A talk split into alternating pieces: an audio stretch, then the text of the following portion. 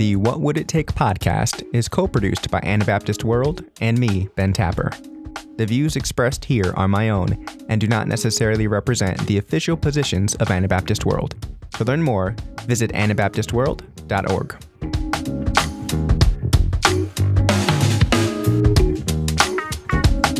We've all seen it, right? This trope about why people die in horror movies. I mean, maybe you hear a dangerous noise, so you go outside to investigate, and boom, the killer gets you. In that moment, whenever I'm watching a movie like that, I think to myself, why weren't you afraid enough? I mean, a little fear will go a long way in keeping someone alive, right? Like, you should be afraid to touch a hot stove or to drive drunk or to eat a poisonous berry. Like, those are good things to fear. But sometimes our fears can go into overdrive. We can become dependent upon them, and they go from being a survival tool, a useful survival tool at that, to becoming a crutch that gets in the way of the things that we want. So, how do you know the difference? Well, welcome to season three, episode six of the What Would It Take podcast. Today, we're exploring the question what would it take to greet our fears with curiosity?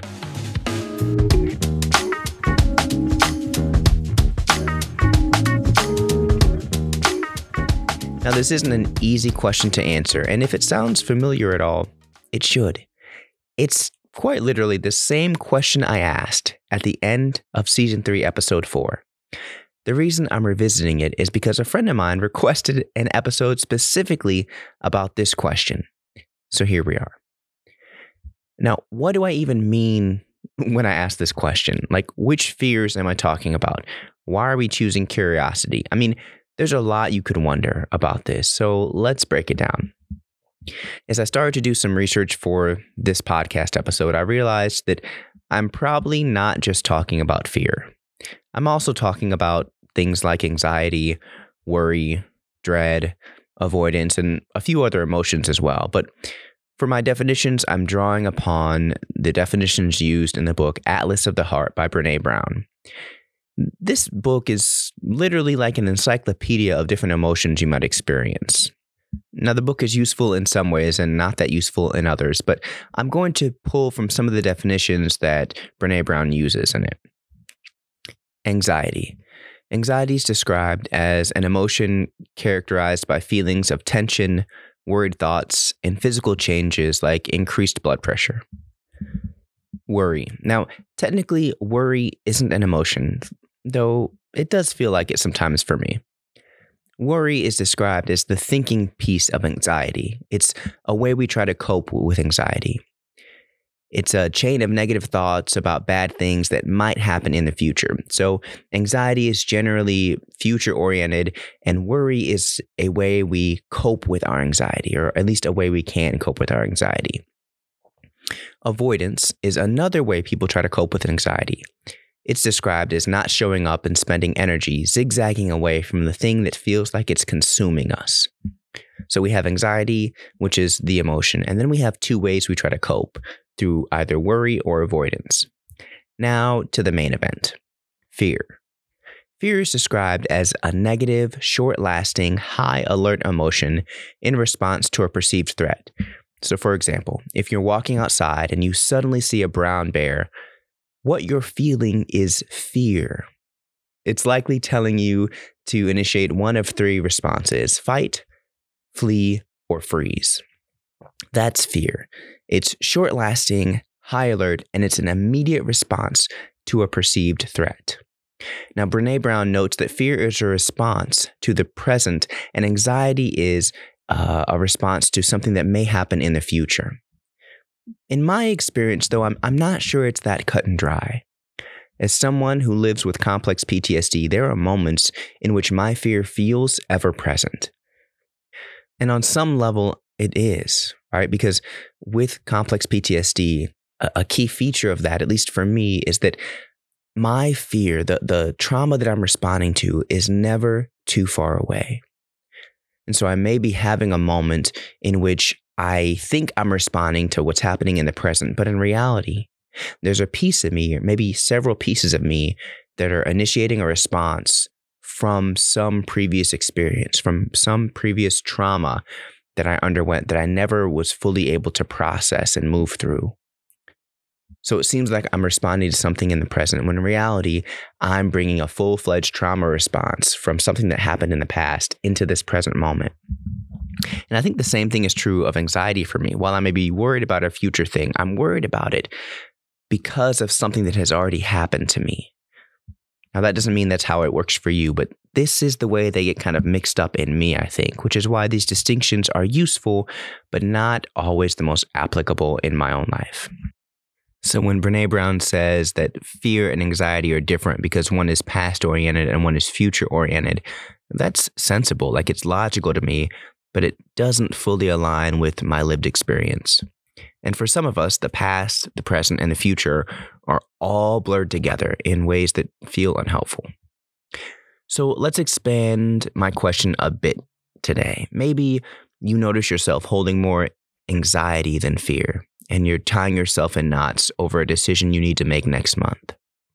Maybe your worry is on overdrive and you can't stop obsessively thinking about a specific situation that's coming up.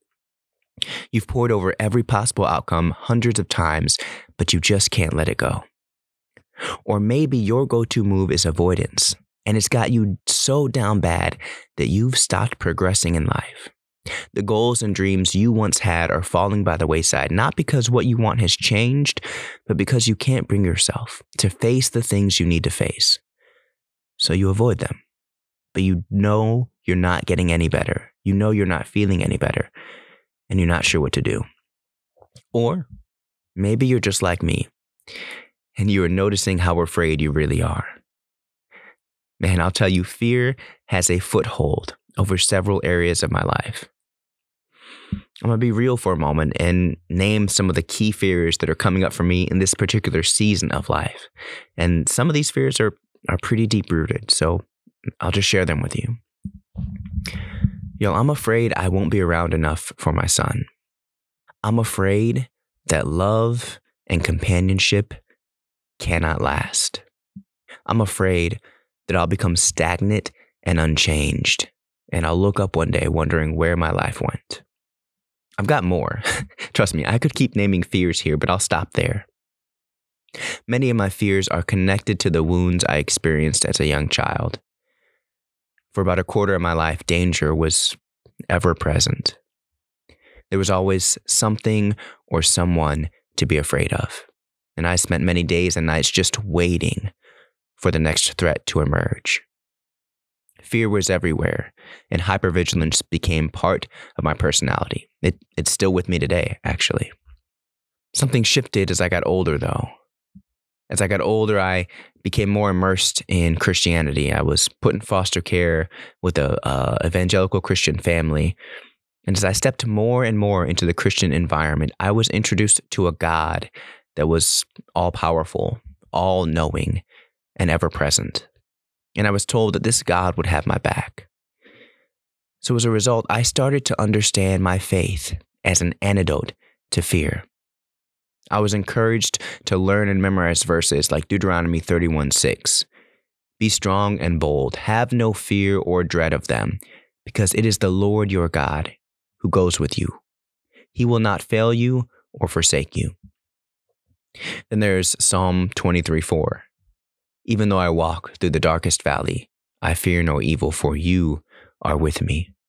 Your rod and your staff, they comfort me. Or Psalm 27 1. The Lord is my light and my salvation. Whom shall I fear? The Lord is the stronghold of my life. Of whom shall I be afraid?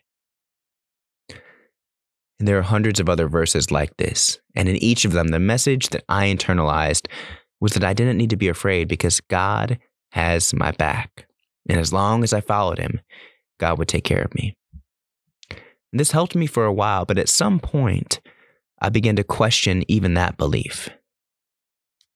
I think I was in eighth grade when the first question really reached an apex in my mind. See, a friend of mine, uh, their mom had cancer. It was aggressive and quickly spreading. And this was a, a Christian family. They went to my church. I knew them. I loved them. And so I just knew that God was going to heal my mom's friend. I knew that God was going to take care of her cancer. The entire congregation, our whole church prayed over her. People prophesied about her healing. We laid hands on her. It was powerful. I still have brief memories from the worship service that we did this. But the thing is, her condition didn't improve. It worsened, actually. The cancer continued spreading, and months later, my friend's mom died. And suddenly, my friend was left without a parent, and I was left with grief and a lot of questions. Why didn't God heal her? Isn't that what God's supposed to do? I mean, this is one of those moments, and in fact, one of the first moments of my life when I realized that the faith I held didn't fully align with the world that I was living in. And that life wasn't as simple as trusting God would take care of me and keep me safe. Because if God couldn't save my friend's mom, or if God just chose not to, why should I believe God would always choose to take care of me? It's a tough question. And it's a question that meant that my faith could no longer be the antidote to my fear. Now, what I know, you know, nearly 20 years later is that there's an entire branch of theology dedicated to wrestling with that very issue. Why do bad things still happen? Why does evil exist? If God is all good, all powerful, ever present, and all knowing, then how can these things happen? And I don't have a, a clean answer for you all. I'm, I'm not here to answer that question. And as far as I know, the debate still rages on in theological circles. I don't know if any answer will ever be satisfactory, though. Mean, don't get me wrong, theology can help, but in the face of life's deepest losses, we don't really want theories. I don't think we even want explanations sometimes. We might think we do, but at the end of the day, none of that changes the loss. None of that really eases the pain. None of that keeps the grief at bay. So I've got my own like personal theological answers to these questions, but those aren't what help me navigate my fear. In fact, it would take well over a decade and a half for me to stumble upon an idea that began to shift things for me. And it was the idea that my emotions, all of them, fear included, were things that I could experience, allow, feel, and even understand rather than things I needed to suppress and control.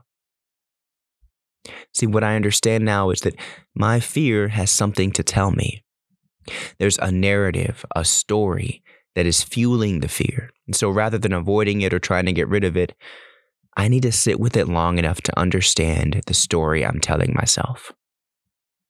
Here, let's look at one of the fears I named earlier and examine it to see if we can find the story. Spoiler alert, of course, we're going to find the story. I wrote the episode, but it's neither here nor there. Just play along with me. Okay, one of the fears I named is that I'm afraid that love and commitment can't last. That's the fear, and one of my core life beliefs. The thing is, this belief can end up becoming a self fulfilling prophecy. If I'm afraid that love can't or won't last, then at some point I'll start acting like it's not going to last. And for me, historically, that's meant keeping one foot in and one foot out of relationships. It's meant withholding pieces of myself in preparation for the loss and pain. It's meant doing small things to push people away or keep them at arm's length. And if you do any of that for long enough, even the best relationships are going to begin to deteriorate. And before you know it, your belief comes true. A relationship ends and your initial fear is reaffirmed. It's an endless cycle. So that's the story I tell myself. Love and commitment won't last. But why do I hold that story?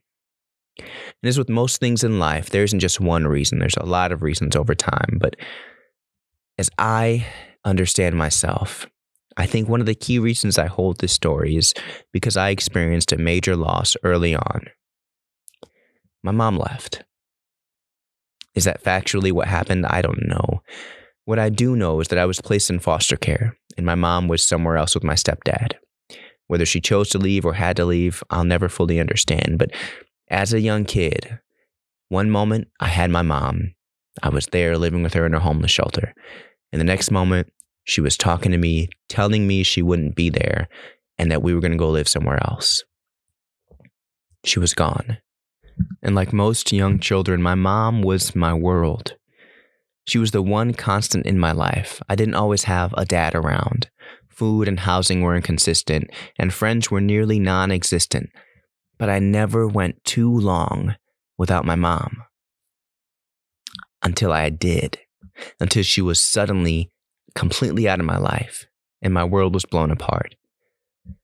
And as a nine year old, I had to find some way to make sense of that. So I began to internalize this belief that at some point, everyone leaves. I needed that belief to protect myself against future pain, against future loss. It was a way to protect myself. And a story I've held on to for over 15 years. So, why am I convinced that love and commitment won't last? Because my mom left. But this is what happens when we meet our fears with curiosity. We begin to unravel the stories we tell ourselves, and hopefully, we can find our way towards understanding. But then what?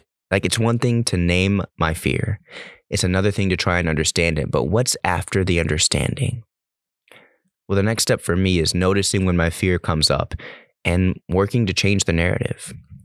Because truthfully, folks, the only reason I want to change the narrative is because I don't think it's serving me anymore. Like, I'm realizing I gain nothing by choosing to believe that everyone's going to leave me. I don't gain anything. In fact, I've probably lost some things over the years because I'm holding on to that belief so tightly. So, for the first time in life, I'm going to choose to believe something else. I'm writing a new story. So whenever I notice my fear getting kicked up and I notice that old narrative starting to take over, I pause, take a couple breaths, and remind myself of two things. The first is that I'm not in that homeless shelter anymore. I'm not that little kid whose mom is telling him that she's leaving. As painful as that was, I have to remember that I'm not there. I'm right here right now, in this moment, and it deserves my attention. The second is that I've already survived one of the worst things that has ever happened to me. And since then, I've loved and been loved time and time again. I've met a lot of people who've chosen to stay, and as a result, I too am learning how to choose to stay. So I'm, I'm beginning to switch and change the narrative I've been holding. So that's me. But what about you? What stories are you telling yourself? What stories are you believing that no longer serve you? Maybe you already know what stories you're telling and you know why you're telling them. What you don't know is how to change. And I can't give everyone a cookie cutter uh, answer or set of answers, but I can say I think no matter who we are, it's always a safe bet to involve other people. So maybe that means for you, you need to find out what type of therapy will work for you and then find a therapist that is a good fit. You might have to shop around and try three or four different therapists, but take the time, find one that's a good fit because you'll be working with them likely for years. Maybe it means seeking out a support group that will encourage you to be vulnerable, but also hold you accountable. Um, if you're deeply spiritual, maybe it's not a therapist or a support group. Maybe you need a spiritual director. Or honestly, maybe you need all of that and something else. My point is, you can glean a lot from books and podcasts. But at some point, you need to expand your network, seek out actual people, and identify different ways that you can be supported. So take some time, develop your support system. I think that's where we can start. So, whether you're dealing with fear, anxiety, dread, or anything else, I think we can all invite curiosity into ourselves and into our lives in the hopes that we'll understand ourselves just a little bit better. So, what happens when we greet our fears with curiosity?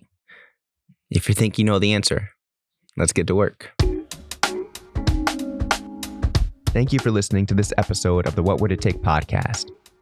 I'm so glad you're with me on this journey. And if you have questions, ideas, or suggestions for the show, please reach out to me on social media. You can find me on Instagram as Thoughtful Revolutionary, on Facebook it's Benjamin J or Benjamin Joseph Tapper, or you can email me at benjaminjtapper at gmail.com. Thanks again for listening, and I can't wait to join you for the next episode. Take care, y'all.